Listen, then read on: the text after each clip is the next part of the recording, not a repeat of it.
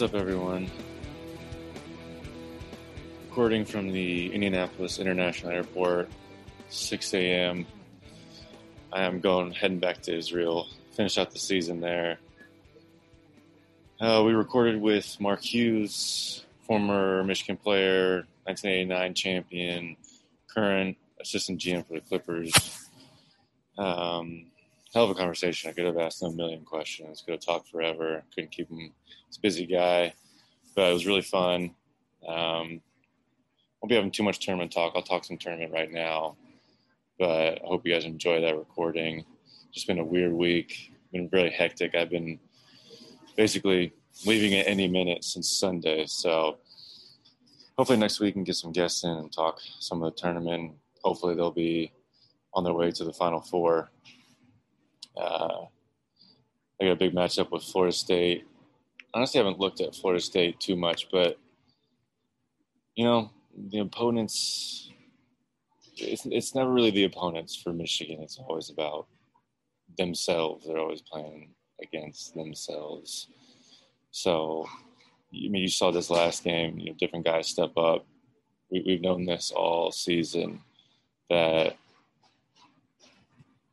any of them are capable at any time stepping up, having big games, and you know taking over and winning for them. And you saw that with Eli and with Chaundee.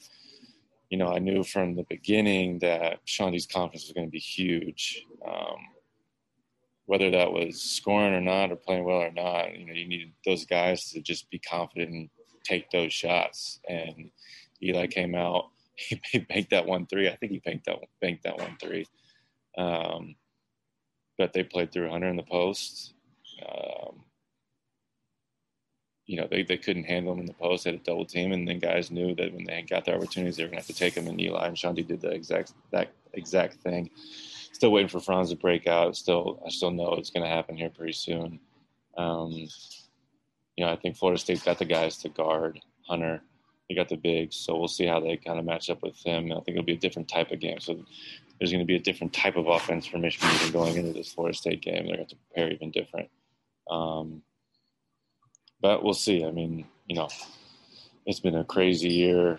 Michigan was looking like one of the most down teams in the Big Ten in terms of just going into the tournament because of the livers and you know the last few games that they've lost. Um, but it's COVID year. You know, up is down and down is left, so nothing matters.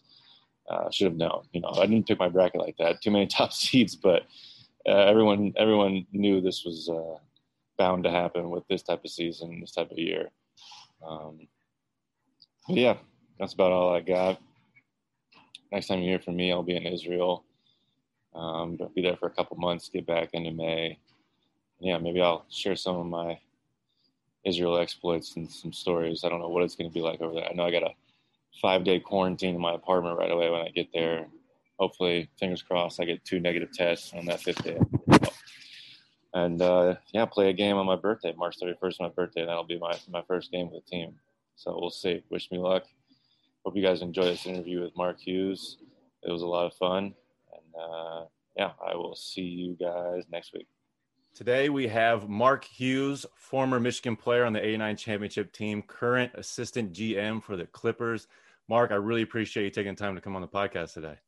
No problem, Stu. Appreciate you having me. Yeah, yeah, yeah. We were talking before, and obviously you have a unique position. You can't get into the sp- specifics about talking about players, um, but have you been able to watch some of the Michigan team, and what are your thoughts on them? Oh yeah, I have. I've watched quite a bit of them because uh, nice. Juwan's done such a wonderful job with that group. They're fun to watch. They play hard. Uh, they're well prepared. Yeah, it, it, it's good to see uh, the success that they're having this year. Yeah, it is a lot of fun. It is a lot of fun. That is for sure. As a fan, as a as former players like ourselves. Uh, you said before, you know, we started recording. You have a unique story about Juwan and him coming to Michigan. Well, what's that all about? Yeah.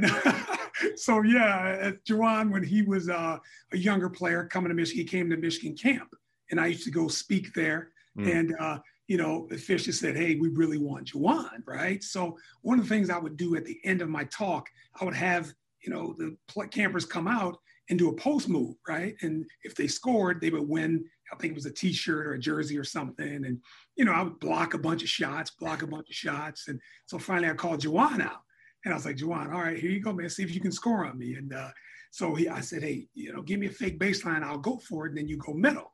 So he fakes baseline, I go for the fake, he spends middle, scores it, and he, you know, he won the jersey or whatever. So this is like, yeah, whatever it takes, buddy, to get you get you to commit to Michigan. So, oh yeah, you got to yeah. butter them up sometimes. That is for sure. I was I was talking to uh, Terry Mills uh, a few weeks ago, a couple weeks ago, and he was saying how much Fish was telling him that he wanted Juwan to come, and like he said he's on the phone with Juwan, like trying to get him to come, and like he was going to be that first domino for you know the Fab Five to really commit. So it's funny that Fish was really pushing both of you to get him in there. Yeah, yeah, and obviously he, I mean, come on, man, you can see the job he did. He's such a class individual, and you know what what he does. He's a leader, right? So he was the one that kind of helped the rest of those guys come. And you look at Chris, Jalen, Jimmy, Ray. I mean, what an unbelievable group that was, and and uh, you know they did such a nice job there, and so they're always fun to keep up with. So yeah, yeah definitely that is for sure. And it is March, and I would be remiss if we did not talk about your the A19 that you were part of that went to the championship.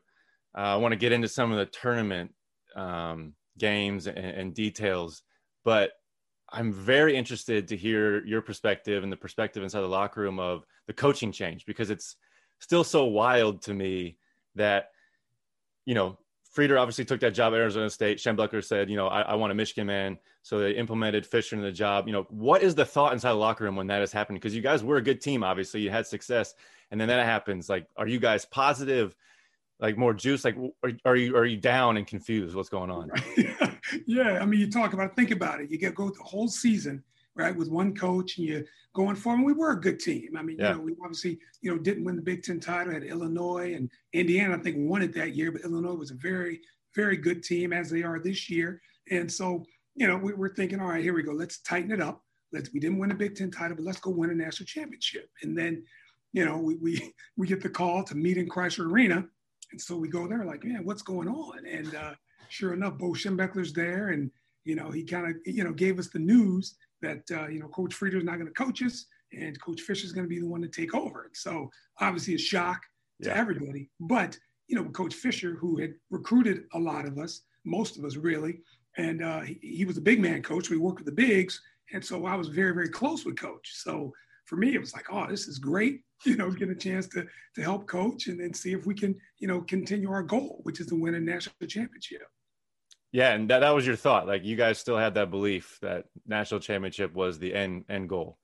Yes, absolutely. And it was, you know, obviously it, it's a change, and it's a, you know, yeah. for us, it's like, whoa, this is, you know, something that we didn't count on, didn't think about. But you know, once you know we went through that whole change, it was like, okay, we're pulling for Coach Fisher. Like that was one of the things we talked about. We said, hey man, let's, you know, let's help, let's do this for Fish, right? Sure. So, you know, and with, with Loy and JP and myself, Terry, like Fish was, you know, the main guy for us, you know, as far as working out every day and, you know, having the bigs down there. So um, with, that said, is okay, let's do it for, for, for him. And, uh, you know, again, it was one of the goals that we had at the very beginning of the season, you know, and then Glenn Rice and I being captains, we're like, hey, this is, this is our last shot. And so, um, you know, we said, let's give it all we got. And uh, fortunately enough, had, had a nice run there and, and was able to bring bring it on home. Yeah, sure. I was breaking down some of the other tournaments and I believe it was 87 tournament. You guys played Navy and David Robinson. And I was looking at the stat line because I was curious. he was 22 for 37 with 50 points. Like, you just don't really see that in college. Like, what was that experience playing against someone like that? Yeah, so that was my sophomore year starting playing against David Robinson, right? Yeah. So, um, you know, starting at center at six eight, David's seven feet, the yeah. most freakishly athletic guy on the planet, probably at that time. Yeah. Uh, one of the things we talked about was just, hey, let's make him shoot the basketball, right? So we want to keep him away from the basket, not give him the easy dunks because he obviously can run and can, you know, catch lobs and all that stuff, but we want to make his catches tough. So we're able to do that, get physical with him, boom. But this dude on this day, man, uh, knocking down every 15 footer, you know, turn sure. with that left hand, bang. It's like, are you kidding me? you know, and then you know, then when he did get free, I mean, obviously he's you know so athletic, like I said, running, dunking. Um, you know, people ask, hey, yeah, who's one of the toughest guys you ever had to guard? And you know, he certainly comes to mind because you know, obviously he had 50 on us, and I was, you know, one of the ones. He dropped a bunch from on my head, no doubt. But uh, but we ended up winning the game. So it's oh, like yeah. we was able to play against David Robinson his last collegiate game, knocked him out of the tournament. But man, oh man, he had a terrific, terrific display on that evening. Yeah, that's a unique experience. I've never really played against anybody like that, and it's almost like, yeah, okay, let him go, let him eat a little bit, and you know we'll take care of the rest. I mean, you guys won that game pretty handedly. Yeah, well, we had some pretty good offensive players. You know, Antoine yeah. was really good. Garde Thompson, I think, had a tremendous shooting night. Uh, you know, Gary Grant, obviously, you know, so those guys, our guards really outplayed their guards and was able to make a lot of shots. So then Glenn Rice actually had a good game too. So, you know, we had some guys that scored it. Um, David didn't have a whole lot of help. He had a couple guys that were decent, but sure. you know, he carried that team obviously all year. But my goodness, that 50 piece was uh yeah, that that was pretty special. yeah, that's pretty good. The next year, next year 88, you guys were eliminated 87 by UNC and 88 again, you met UNC and got eliminated once again. Like how how was that rematch and sort of feeling? Because I feel like that 88 team was pretty good as well.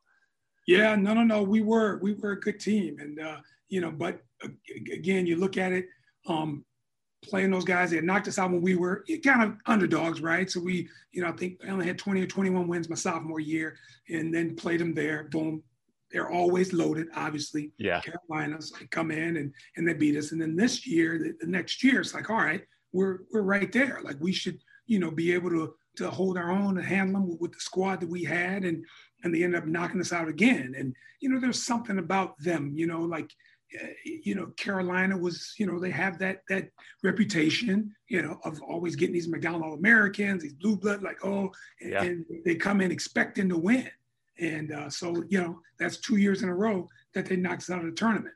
So, you know, for us it was it was exciting and a great opportunity to be able to play them again, and, and our, our, our senior year in '89 to be able to, to, to exact some revenge.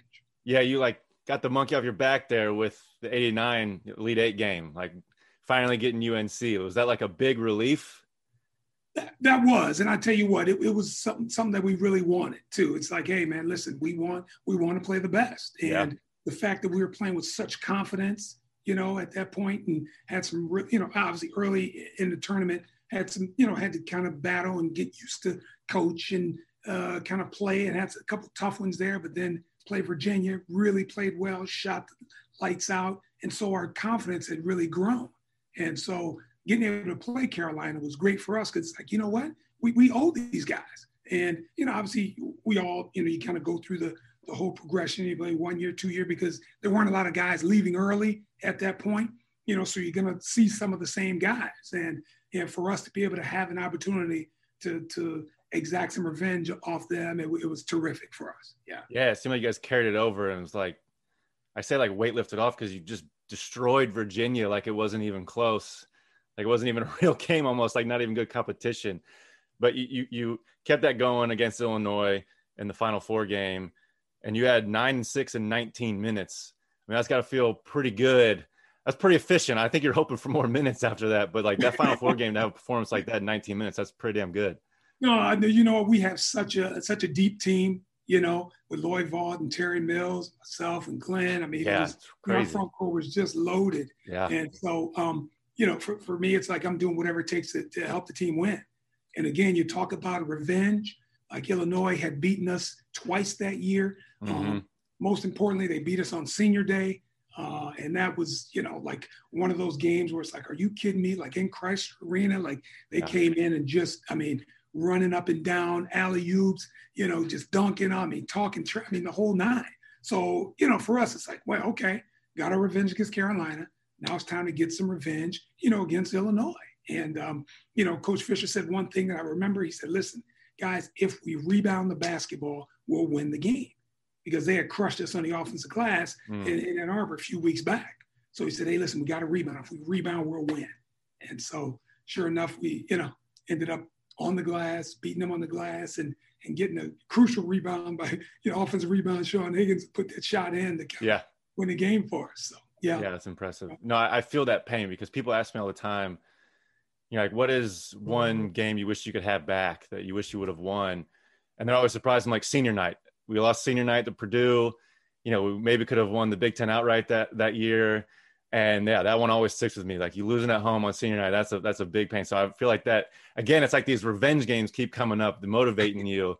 You guys keep building this, and then you get to Seton Hall, and take me take me through because you're in a very unique position. Take me through the nerves and the process right before that game because it's got to be almost like you're like out of body experience like okay we wanted to do all this we, we wanted to get here this is our end goal but we're finally here and you don't know how to feel because you've never been there right and, and first of all you know playing in the Kingdome right in seattle humongous building yeah. court right in the middle and it's like our first time man being in a building that size yeah um had you know a couple practices before that in the Kingdome like the shoot around it was like nuts like wow so, so that was before actually the Final Four game. First game is in Illinois. So that was the first thing that stood out, right? It's like this building is huge. There's people everywhere, but it seems like it's so far away, right? And so that part was was weird, kind of getting used to playing in that. But um, you know, we play the game, like, okay, cool, boom, have the day off, and now you're ready for the championship game. And for us, it was kind of, you know, Coach Fisher did a really nice job of kind of keeping us in a routine and saying, hey guys, listen, this is what it's about. You know, we worked this hard. This is, you know, this is why we played. That's why we worked so hard, you know, in the beginning of the year. And you just talked us through that, kind of kept us kind of calm on, on an even keel there. But uh, but obviously starting the game, we we had won. We played our game first, right? So we were able to sit and watch mm. uh, uh, Seton Hall play Duke, right? And we are thinking, we beat Carolina, you know, let's play Duke, man. We want to beat, yeah, yeah. Let's, you know, want to beat the best. Let's do that. And, and Duke had a nice lead, and we kind of we thought they were going to win, and then Seton Hall came back and eventually won that game. So it's like, all right, doesn't matter who we play, let's just win. Yeah, we win a national championship. Like, yeah, definitely. Final four wasn't the goal. The national championship was the goal. Yeah. So, what, yeah. What, what kind of coach was was Fish? He was a very even keel type guy. Yeah, he was. And, and for him, you got to remember, like he was an assistant coach for a lot of years. Mm. He and Coach Frieder were together for a long time, and and Fish was that. And and it's kind of like when he took over, it's kind of like a substitute teacher, right? You get a sub in there, you're like, okay, yeah, you kind of relax a little bit and you can kind of have fun with it. But again, sure. like I mentioned earlier, Fish was our guy, right? So not only did we want to win for each other, we want to win for Coach Fisher. Uh, but no, he was always prepared. He had us on point he, you know, because he did the, the game preps anyway, you know, for us throughout the year. So he was always in control of that, what the other team was going to do, what plays he thought would work, how what would it take to win the game. And he put his keys to victory on the board. And so that was it. So as far as the coaching part, man, Coach Fisher, he was on point. He was a guy that was, you know, prepared, had us going. And, and for him, it was just the game management, which, you know, obviously first time coaching, but uh, he went 6 and 0, man, to start. Yeah. And, and that was awesome. Yeah, very impressive. I want to get into some more details of the game, but before that, again, I want to get your perspective on that whole atmosphere. And are, were you able to just be like, all right, this is another game, you know, the whistle's blown, ball's tossed up. Were you able to get focused in, or like first time you hit the floor, you know, first couple minutes, you're like, what the hell is going on? no, it's it's it. It's the game it's the national championship. So no, there's there's a little more butterflies, obviously. Sure. There's a little more angst. There's a little more, you know, like whoa, like this is it. Simply because two reasons. One, it is the game, and you know it, and you've seen it, you know, growing up since you're a kid, what the game looks like, right? Like, oh man, this is it. You hear the music, you hear, you know, Clark Kellogg. You're like, oh, you know, like this is it, right? So um, the thing of it for, for us is the building was so huge but this is the game. And so, yeah, there was a little angst, there was a little more nervousness, but once that ball went up, you got on the floor, you went up and down a time or two, sure. you settle in. And yeah. we have such belief in our guys and such, like I said, the talent, the fact that we had grown together so much over that short three week span um, really kind of helped propel us to, to, to play this game and get off to a really, really big lead in the game. And things were going our way pretty well. Uh, and then, yeah, so take know, me to that because in the second half, you guys went a, a, mini drought, a little drought. You know, it was like I think 11 minute period there. Was I don't know, maybe Seton Hall made a, a, run or something. You guys weren't hitting shots, and then it gets down tight. Um, but you, I guess, just kept that belief and just stay with the process. I mean, Glenn hit a couple big shots. I think. I can't remember. I watched the end of it, but you know that I'm just watching it. That was it was nerve wracking for me watching on YouTube, and I'm like, oh, I already know what happened, but I can just feel like how tight and how clenched I think people can get in that moment. But you guys still play like pretty confident. Oh yeah, and and just play well. And I tell you what, it was funny because we really were playing well, had a nice little lead, things were going, and then they had a couple guys that kind of start making a few shots, and Johnny Morton was one in particular that got going. And I just remember this one play, and you know, people remember you remember different things, right? So um, my guy was setting a down screen for Johnny Morton, and it was getting ready to come up, and Glenn said, "Hey, we're going to switch on this, right?" And so I said, "All right." So my guy sets a screen, boom, I switch out. I was just a tad late, but I contested and he hits the shot.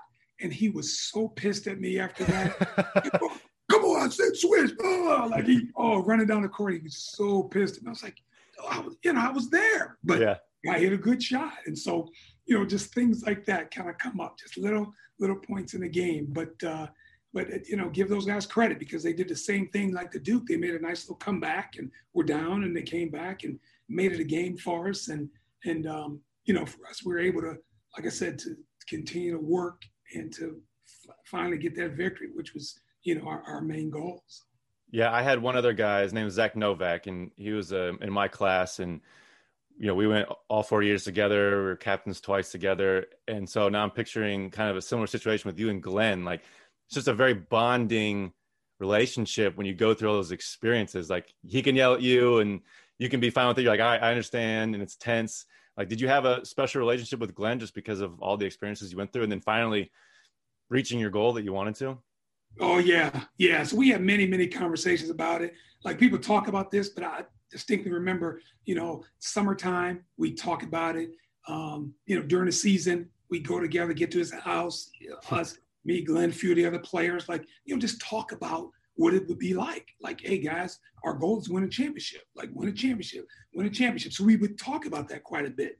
And, and I'm sure, you know, people say that, but this happened with us, right? Yeah. And so get to the hotel, same thing. Goal still the goal. You know, we had a phrase, we said, let's shock the world.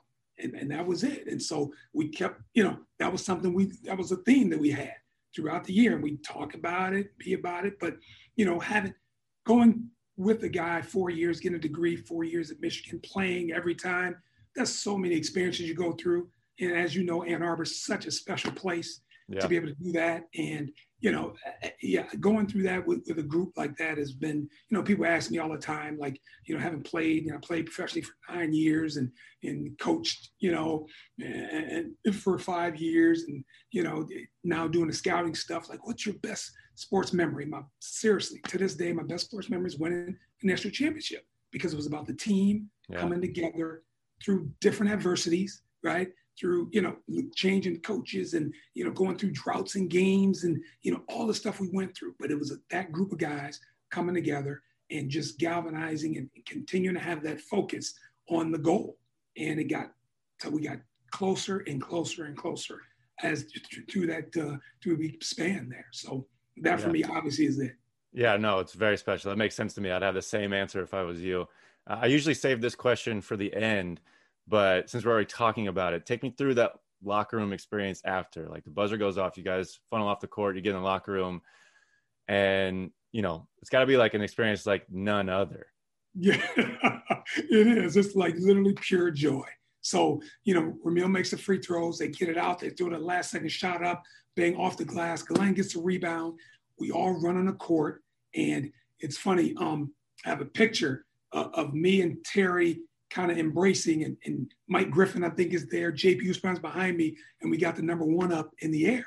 And the look on our faces was just pure joy.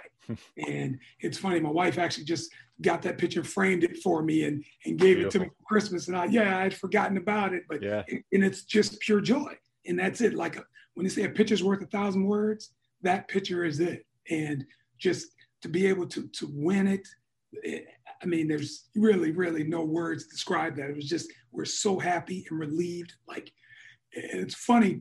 After that, it's like, all right, who's next? Like, who's next? Where are we next yeah. like, we're ready to keep playing. Like, all yeah. right, who else? Like, we felt we could beat anybody at that point. Yeah, and, no, I bet. I mean, I, I, can't imagine being able to go to class after winning a championship. I feel like I would just maybe just walk around campus. I don't even we're even able to finish classes. Yeah, that was one of the things that you know it's Michigan, man. So yeah, you absolutely got to go to school. So yeah, just coming home, like that night, staying there in Seattle, like, oh my goodness, you know, had, you know, parents in town and just collecting with your people was awesome. And then coming back to Ann Arbor was the funnest part, right? We land, we get on a bus. There's, you know, the news people, casters are following us. We were listening to it on the radio. Oh, here they are. They come on. They're on 94. like, oh wow. Yeah. Oh yeah. They followed us the whole way, and then we pulled up, and people were there, and it was. I mean, just a wonderful experience to be able to bring a national championship back to Ann Arbor. Yeah, I can't even imagine. I want to talk about you know you have experience playing overseas, and I believe in France and Italy, if I have that correct. Um, you know there can be some wild stories that that guys have even in a short amount of time. Do you have a certain story or two that sticks out to you from your experience? Well yeah you're right. It's been some crazy stuff there for sure. I spent yeah. some time in in italy and france in a few different cities but i just will say my favorite was was venice. I spent two years in venice italy which is outstanding. And quick story. So i was over there playing and uh, coach fisher took the fab five on a trip to to Europe to come, you know, to do a European tour. Yeah. Well, the guys obviously, you know, you go through a long season like that, you're like, uh, you definitely that's the last thing you want to do is, you know, get on a plane and go, you know. But he brought them over, and it was so funny because they came and they came to see me play a game, that's which cool. was amazing. You yeah. know, so I look up, I see Coach Fisher, you know, a couple of the guys in the stands. It's like, wow. So that was that was pretty neat to be able to connect with those guys when I was over over in Venice playing. So, um, but yeah, there there are a lot of things that go on with you know playing in Europe. Obviously, had a couple of times I played for a team and they wouldn't pay. You know, mm-hmm. they were late with the payment, so it's like okay, we're boycotting the game, and you know, sure enough, it was ten minutes before game time, and they run in like, no, see here here it is, here's the note, we sent it, here's the, uh, you know, so it's like all right, all right, we'll play. So you certainly don't have that in the NBA. no, certainly not. And I've heard of guys not getting paid, but I've never heard of 10 minutes for a game running in the locker room like, here's your money. Oh, yeah. That's a yep, different yep. experience. Yes, indeed. Because they want, you know, it was a big game and they definitely want to play. And we're like, listen, if we don't get paid, we're not playing. Yeah. Me and American and a couple other top guys on the squad. And sure enough, you know, they came in with the paperwork and see, I, I, I delivered it in your account. It's in your account. You made the deposit. You know, I'm like, all right, man, we'll play that. That's funny. And you came you came back. Um, did you come back from overseas and then and then started playing for the Grand Rapids Hoops? Is that correct? Yeah. Yep. Yep. I ended up having a little bit of a knee issue. Came mm-hmm. back, um, and I did. I spent a little time at the Grand Rapids Hoops, which was fun. Just great experience uh, playing in, in, you know minor league basketball here in the states. Um, and uh, th- that part for me was like enjoyable. So I was able to get you know get com- completely healthy yeah. And played with a guy, a coach by the name Brendan Suhr, who was actually uh, my assistant coach when I was in my rookie year with the Pistons. And so he was the head coach, and I went there and played for him, and it was a, um, just a great experience just to be able to get out there and play close to my hometown. I'm from Muskegon originally, so I'm in West Michigan playing. So my parents were able to come see a lot of games, brothers and sisters. So that was for me, that was nice. Nice uh, after playing overseas for a few years. It was good to to be able to play home. And then you played there a couple years. Then they they named you player coach. Is that correct? Yeah. That's crazy. That's like Bill Russell esque in the '90s. I, I don't I don't remember last time I've seen that. Like, could you manage that? How was that? Yeah, I'll tell you, it was uh, it was kind of strange. It was about 15 or 17 games left in the regular season, hmm. and the coach I talked about, Brendan Suhr, called me to his room. We're on the road, and he goes, "Hey, Mark, listen, I got a call up to the NBA. You know, um, he said, Isiah's running the, the, Raptors and he wants me to come help with the coaching. Mm. And he hmm. goes, you know, I was thinking maybe, you know, you're the captain. You're the, I was one of the veterans on the team, older guy. And he said, hey, I was thinking maybe you, you know, want to coach the team. He said, listen, it's only 17 games left. You know, instead of bringing an outside guy, why don't you do it? The guys I respect you. You know the stuff we're running. Why don't you do it? I was like, what? So I get on the phone with the owner and he says, yeah, if you want to do it, let's, let's do it. I was thinking, all right, like I, I, never thought about coaching, never wanted to get into coaching. He's like, sure, I'll do it. So sure enough, um, he takes off. I take over. We sit with the team, explain the whole situation, and they were great. Like, yeah, man, we're with you 100%, Mark. Like, yeah, yeah, let's do this. It's nice. Okay. So sure, sure enough, the very first game, playing boom, boom, boom, close game. I draw up a play. It's a high pick and roll. I knew they were trapping, so I said, hey, run the pick and roll and I believe our point guard was Melvin Booker. He comes off, I said, the roll guy's gonna be wide open. Comes off, roll guy's wide open, bang, score, we win the game. I'm thinking after the game, hey, this is a piece of cake. easy, man. What are you what are you guys all stressed about? So uh, sure enough, I think we we went on and I think we're 12 and 5 or something like that to finish the season when it made it to the conference finals and lost to uh, actually Eric Musselman, who's coach of Arkansas now. His team beat us uh, in in the in the uh, in the uh, conference finals that year. And uh, but yeah, it was it was tough. And then finished that season, and the owner comes to me and says, "Hey, man, you you did a nice job." He says, "You want to be the coach? You want to still play? You want to try to do both? What do you think?" I was like, "You know what? I still got a little left in the tank, mm-hmm. and I kind of like this coaching thing. So yeah, why don't I do both?" Stu, when I tell you that was the hardest thing I ever ever try to do. Yeah. Get in shape, get the players because back then you had to call the agents individually to get players, sure. right? So I'm on the phone, hired a nice staff, and those guys are trying to get players. Had to, you know, set up the training camp, see what that looks like, get the camp together, talk to the guy, like do summer camps. Like it was just so many things I had to do along with being a player, right? Yeah. So needless to say, that was uh, 24 hours in a day was not enough time. No. and I did not have a lot of success because I was just stretched so thin the entire year. And so after that, that was my last year playing. I gave that up and then coached for another three years. Yeah, after that. Yeah, you said you didn't think about coaching before that. Kind of propelled you into coaching and sort of becoming a basketball lifer. Yeah, it sure did. And so after that, I, I coached for another few years there. Did five years total as a head coach of the hoops, and then got an opportunity with Doc Rivers who brought me on to Orlando as an assistant coach. And I did that for a couple years. Um, after that, I went actually back with Coach Fisher at San Diego State, which is yeah. an awesome experience. To spend two years there and uh, to kind of help him kind of get that thing started. And uh, my first year, we you know had a nice job, won the league, and then we won it again, and uh, went to the NCAA tournament. And that was you know just a wonderful experience to be reunited with Coach Fisher and Coach Dutcher and and all those guys there at San Diego State who who did such a tremendous job. Did you know you wanted to get back in the NBA in some capacity? Like that's where you wanted to be? Yeah, yeah, I did. Even though I loved, I loved coaching and, and you you have such an impact on the young men, mm-hmm. right? And and it was great to live in San Diego as well. You know, it was wonderful.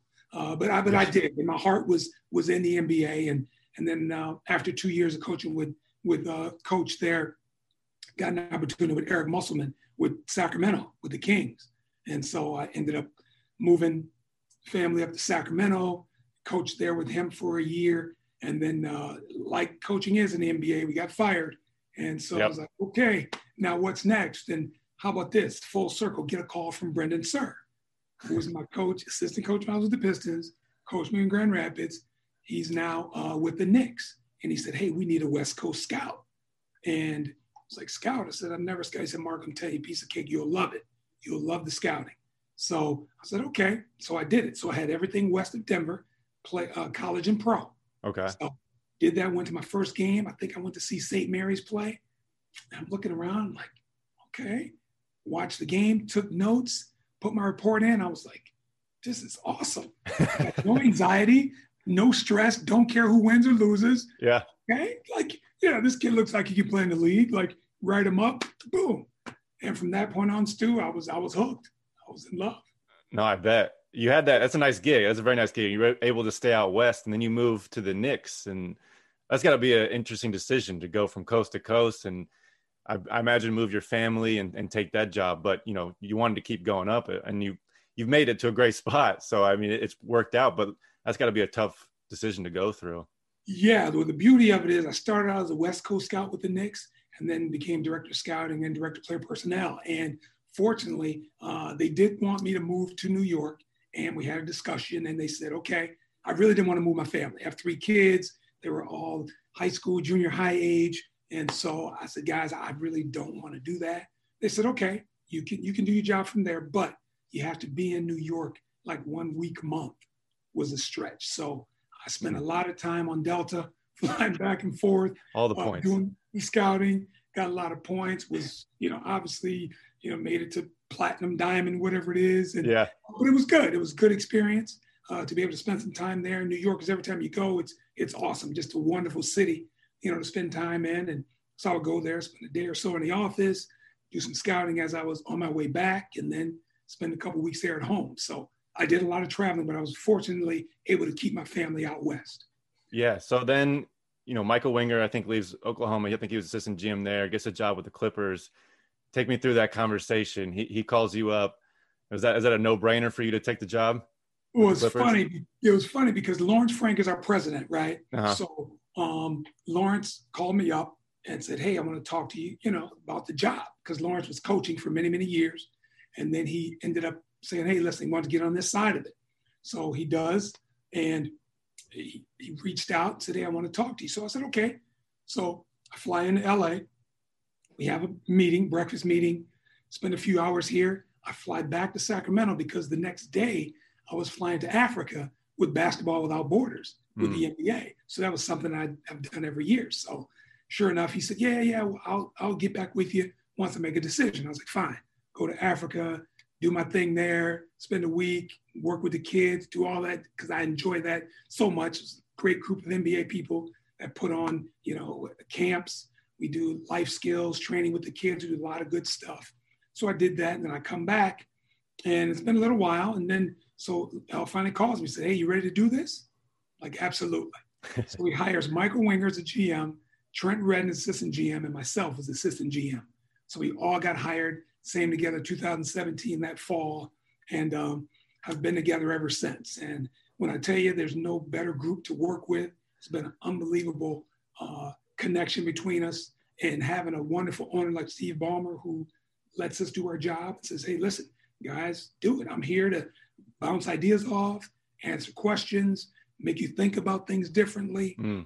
and that's what he's been there for so steve's been unbelievable but working with Lawrence, Michael, Trent, and the rest of the group has been been fantastic. What What was that like with Steve? And you know, he's one of those types of personalities where you meet him and you're like, I feel like he's just like, oh, you actually are this energetic and this passionate. Like that's got to be. It's just a little different. Yeah. Hey, listen. What you see is what you get. Yeah. You know, he is passionate. It is great. He loves basketball. He's he plays. He shoots a lot. Like he's really into it.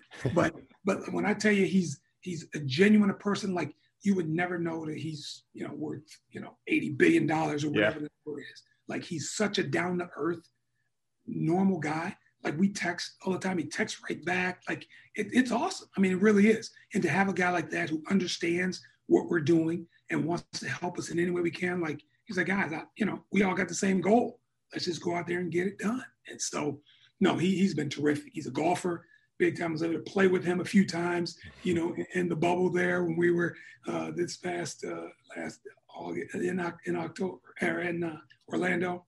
So like I, I can't when I say he's he's as genuine a person as you can find. Like I, I, I couldn't be more honest. He's outstanding to work. Yeah, it seems like it. It's nice because I, I bet there's just you've been all over the place and you've seen different management styles, ownership styles just different personalities and to have that like i'm sure you've had some stories you're like what is the owner doing? or what is management doing? So it's nice to like let guys lead and do their job what they're being paid for. It must be you know you, it, it can be very tough i think in basketball. Everyone wants to put their fingerprints all over everything instead of like sit back and let guys do their jobs that's it and we say you know and, and lawrence is a lot like that as well like like there's no egos here at all like like Steve doesn't want to say, "Hey, I'm the guy who did this." He didn't want to be out front. Mm-hmm. He's just not like that.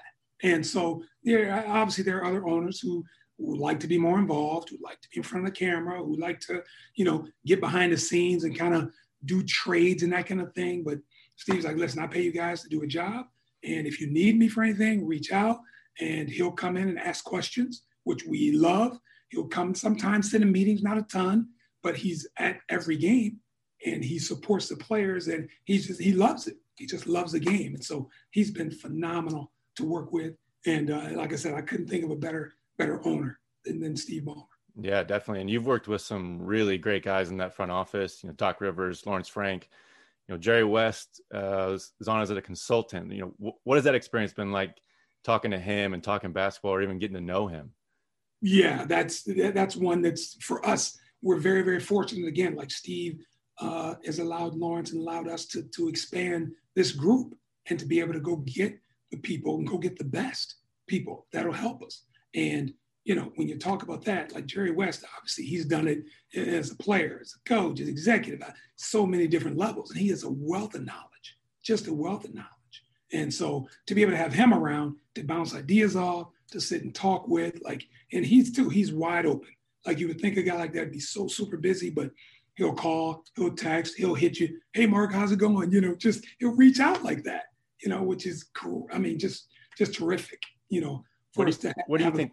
What do you think sets him apart, Jerry West? Because he's been so lauded as a consultant and and front office guy in the NBA. Like, what would you say sets him apart from other people? Well, I just think part of it is like Jerry has a, just a wealth of experience, right? He's done it at so many levels, and he's seen it all, mm-hmm. right?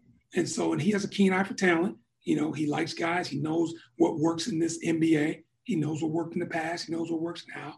But I do think just the fact that he has done it so much and so many times and coached so many great players and been around, drafted so many great players. Um, and, and, I think that's it. You know, and the fact that he is, he too is just wants to help. Like he's like, hey, hey guys, listen, I'm here for you, whatever you need. You got questions, you got things, but to sit and listen to him talk about stories in the past, Stu has been unbelievable. Oh my, some of his stories, like growing up in West Virginia and then playing and then coming in the NBA when it was, you know, really, really young mm-hmm. and some of those guys and, and the talent level that you had to have to make the NBA because yeah. there's so few teams. Like, and as good as he was, how about this? So Jerry, when you when you people look at it, he's the only player to be the MVP of the finals to come off a losing team. Dude, how amazing is that? How good do you have to be? Yeah, it's crazy. to not win the title, but to be the MVP of the series. Yeah. Like, that is amazing. No, right? it's kind of unfortunate that you played so long ago that, you know, every year goes by, we kind of forget just a little bit more about how good he was and, and stuff like that. So it's fun to get your experience and to hear those stories. I mean, I'm sure there's got to be a lot of great Wilt stories. You don't have to tell any, but I'm sure there's got to be some good ones. yes, indeed. A lot of Elgin Baylor stories. Oh, man. And then, yeah, and then I, will tell you what, uh, uh, Coach George Raveling, too, is one of our consultants, and he is unbelievable as well. Like his, his knowledge of the game and of people has, has been invaluable for us. So he, yeah, he's another guy that I really, really lean on a lot. And uh, he, yeah, it's awesome. It's we're very, very fortunate to have him in the fold as well. I'm curious because you've done it in so many different positions, evaluating players, and I know I catch myself a lot of time as a former, as a current player, and just a guy who played basketball. You can bring your emotions into looking at a guy. You're like, I don't like him. I don't know why, and it's like some other stuff you kind of have to go through all the layers of emotions and like figure out why. But like, what makes a good scout, and how have you changed in evaluating players from the beginning? Oh, that's a great question. Um, and you said that, like trying to take your biases out, right? First of all, knowing that you have biases, yeah. you kind of you kind of leave those to the side, and it's tough. Like it's you know because everybody wants to be right, right? Everybody wants to, well, hey man, you don't know I, this kid's going to be this, that, and the other. And so you know when you watch players, it's just watching, seeing a you know the physical tools and gifts, you know the tenacity, do they play hard, you know all of that stuff on the court right? Shooting, all of that. And then to try to project and see where you think they'll be, how much better can it get, etc. And then you get the flip side, which is the personal side, right? Digging into, you know, what kind of kid they are, you know, the respect factor, mm-hmm. who's in the corner, who, who do they listen to, um, why are they playing the game, you know, which is always a tough one because everybody, they'll tell you, oh, yeah, I'm playing because yeah. I want to win. Yeah, okay. And then once they get that check, you know, it, it's it's interesting to see yeah how it changes people because it does. Guys change once they get paid. And so these are a lot of the things we dig into and, and we'll look deep, right? We'll go back, you know, high school, sometime even junior high, but the whole AAU thing, going into teachers, like, you know, we'll, you know, and we have a vast network, you know, and you talk about, you know, George Raveling knows everybody. You know, Jerry West knows a ton of people. So, you know, we lean on these guys some to be able to, you know, see if they, you know, they have contacts or connections. Hey, what about this kid? Like, and they'll do it. So for us, like I said, we're very, very fortunate to have groups like that. But you know, the way the league is changing too, people are looking at, you know, whole centers got to be able to shoot now. They got to be able to do this, that, and the other. So for me, it's just a matter of what can a guy bring to the table because there got to be certain skills that you bring to help a team win. Yeah. And you know, size for the position is one that was big for years, and you know, so you can be able to switch right defensively. So you, you know, to have a six six guard versus a six two guard, like it's you know, so those things are they're important.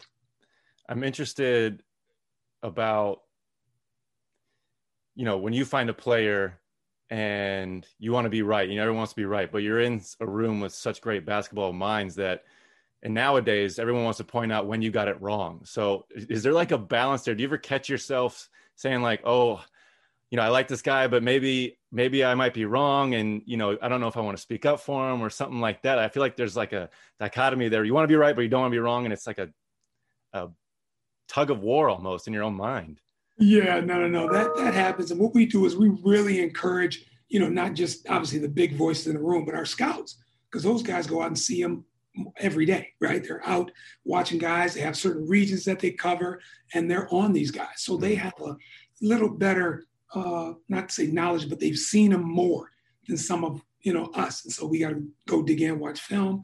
But we really encourage guys to sp- speak up you know, and Lawrence, there's a phrase he uses, hey, if you if you're in here and you're not seeing anything, then you're not, you're useless. There's no reason for you to be in here, right? If you're in here just to to listen, just to soak up knowledge, like we don't want you in here. So he really encourages guys to, to speak their mind and speak up.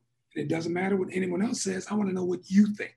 Right. So yeah. so we do a lot of that. And then, you know, we we have again the group that is, you know, we don't we have a lot of selfless people and they understand like, you know, like they, they own a guy, they like him. They say, I'm telling you, in three years, he's going to be a player. Well, if in the first year he's not very good, they don't jump off him. Like, no, yeah. no, no, stay on your guy. And, and, so, we, yeah, that that's what happens a lot too. So you look at year three, you're like, oh man, look at this guy. He's really good. Like, yeah, I thought he would be. And so you continue to do that. So, but we encourage guys to to speak their mind and to, you know, stay on their guys. And if you got a guy that you were wrong on, you just say, yep, I thought he'd be better. And I, you know, all of our guys have no problem saying that. Sure, sure. Yeah. You were a finalist for the Bulls job this this past summer, and I'm curious of that process and you know how big of a leap that is mentally. Um, you know, it can be scary thing to be the man at times, but is that something you still want to do? Yeah, yeah, that's that's a good thing. It's funny this time of year with COVID and everything a lot of a lot of uh, communications done obviously over computer, mm-hmm. Zoom, and that kind of thing. So you weren't able to weren't able to go to the city, you know, sit down face to face with Arturas and talk about my vision, my plan, my goals. So it's you know unfortunate you know, situation we're in now, but hopefully things are trending in the right direction and we can get back to where it was. But as far as that, yeah, I, obviously my goal is to to run a franchise, be president, general manager, what have you, but to be able to make the final calls on things, to be able to build up a great group. And looking at the group we have here, man, like it's, it's a perfect example. Like Lawrence has done a fabulous job of putting together people that are strong where he is weak and to be able to add people that have bring different viewpoints and, and values in that to, to the group. So yeah, that is something, Stu, that is that, I have a goal of mine to, to be able to to be sitting in his chair one day. And I got to give him a lot of credit. He's given me a lot of opportunity to to see how it's done.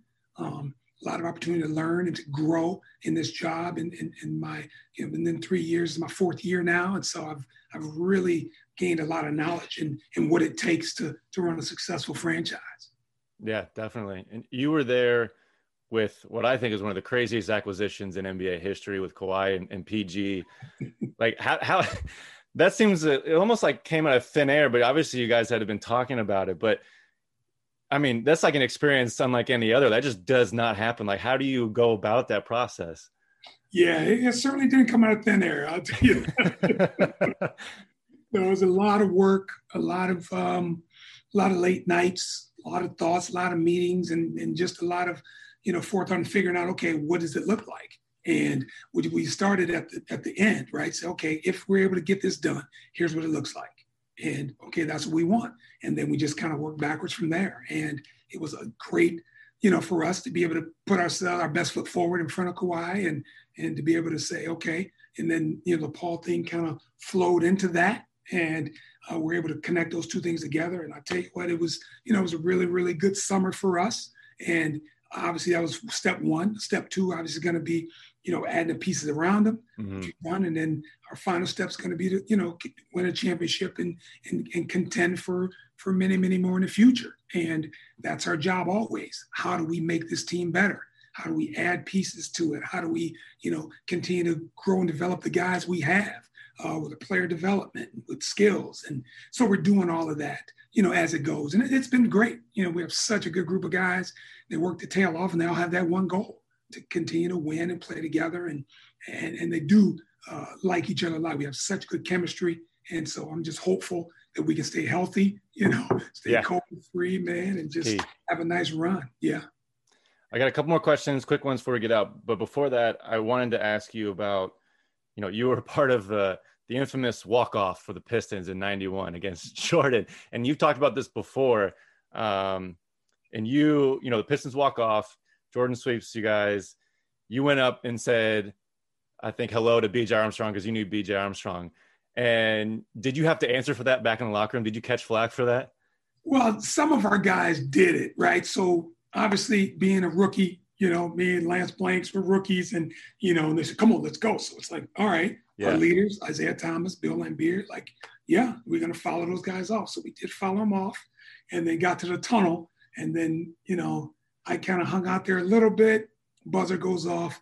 I had to say it because you know I've known BJ since we played AAU together way back in the day, and so mm. he was on the court finishing off the game, and so I just had to congratulate him. But you know, then kind of slid back there. So it was no, I, I, I was able to kind of slide in and not take much flag, but I did you know do the first walk with him. So that was that was it. You know, you just follow follow along with the veterans. You know, as a young guy. Yeah, no, I'm sure, and it's just realizing now that you were there, the end of the Pistons run, that's going to be a unique thing because we always talk about we they talk about Jordan ending the Pistons, but like being inside the locker room when I think people are realizing that it's kind of come to an end. I mean, I've never heard anybody talk about that. That's got to be an interesting perspective as well. Yeah, I mean, because Michael was so good. Yeah, and you know the fact that he swept us and did not want us to win a game. Like, I mean, I heard him on the floor, like, we're not letting win a game. No, no. Like he was really, really adamant about that. Yeah. And so, you know, the fact that, you know, they swept us like they did. And, um, you know, he, he, he, uh, he, he really wanted, he, yeah, that was, that was a goal of his, I'm sure. And, and he made it happen. But, but, you know, just watching him, like, you know, I don't want to get into the GOAT debate, but just yeah. sitting there watching him take the punishment and still score, take the beatings, and still score, take the, you know, everything that we threw at him and still to be able to get up and knock down free throws, get up and, and make baskets. Like, like he, it, it was just a, a, a phenomenal uh, performance on his part. Just, you know, because we, we, we did, we threw everything, everything we could at him and he still got up, still rose up to the occasion and was able to sweep us. Yeah, he was he was out for blood. That is for sure.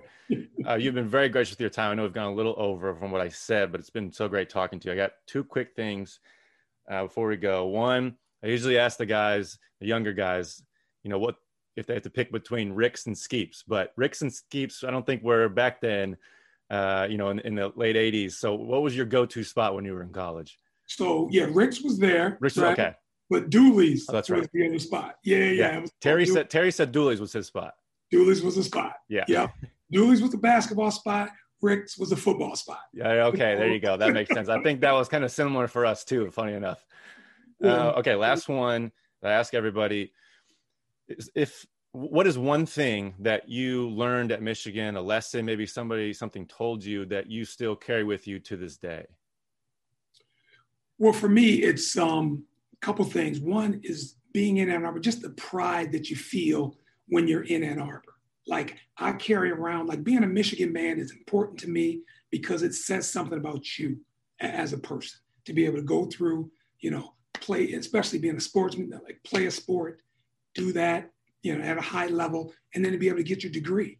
So for me, like just having done that, gone through that experience, anytime I see that block M like it's it's it just brings me pride and joy. So just my whole experience there, Stu, in Ann Arbor, being yeah. able to do what we are able to do and accomplish, I take that with me every day. Just the pride of being a Michigan man. Yeah, sure, sure. I really appreciate. I could have asked you a thousand more questions, so I really appreciate you taking the time. It has been really great. I wish you the best of luck. I'm Clippers one of my favorite team in the NBA. I love watching them, so I, I know I feel like good things are coming. But appreciate you taking the time, and uh, hopefully maybe we can have you back on down the road.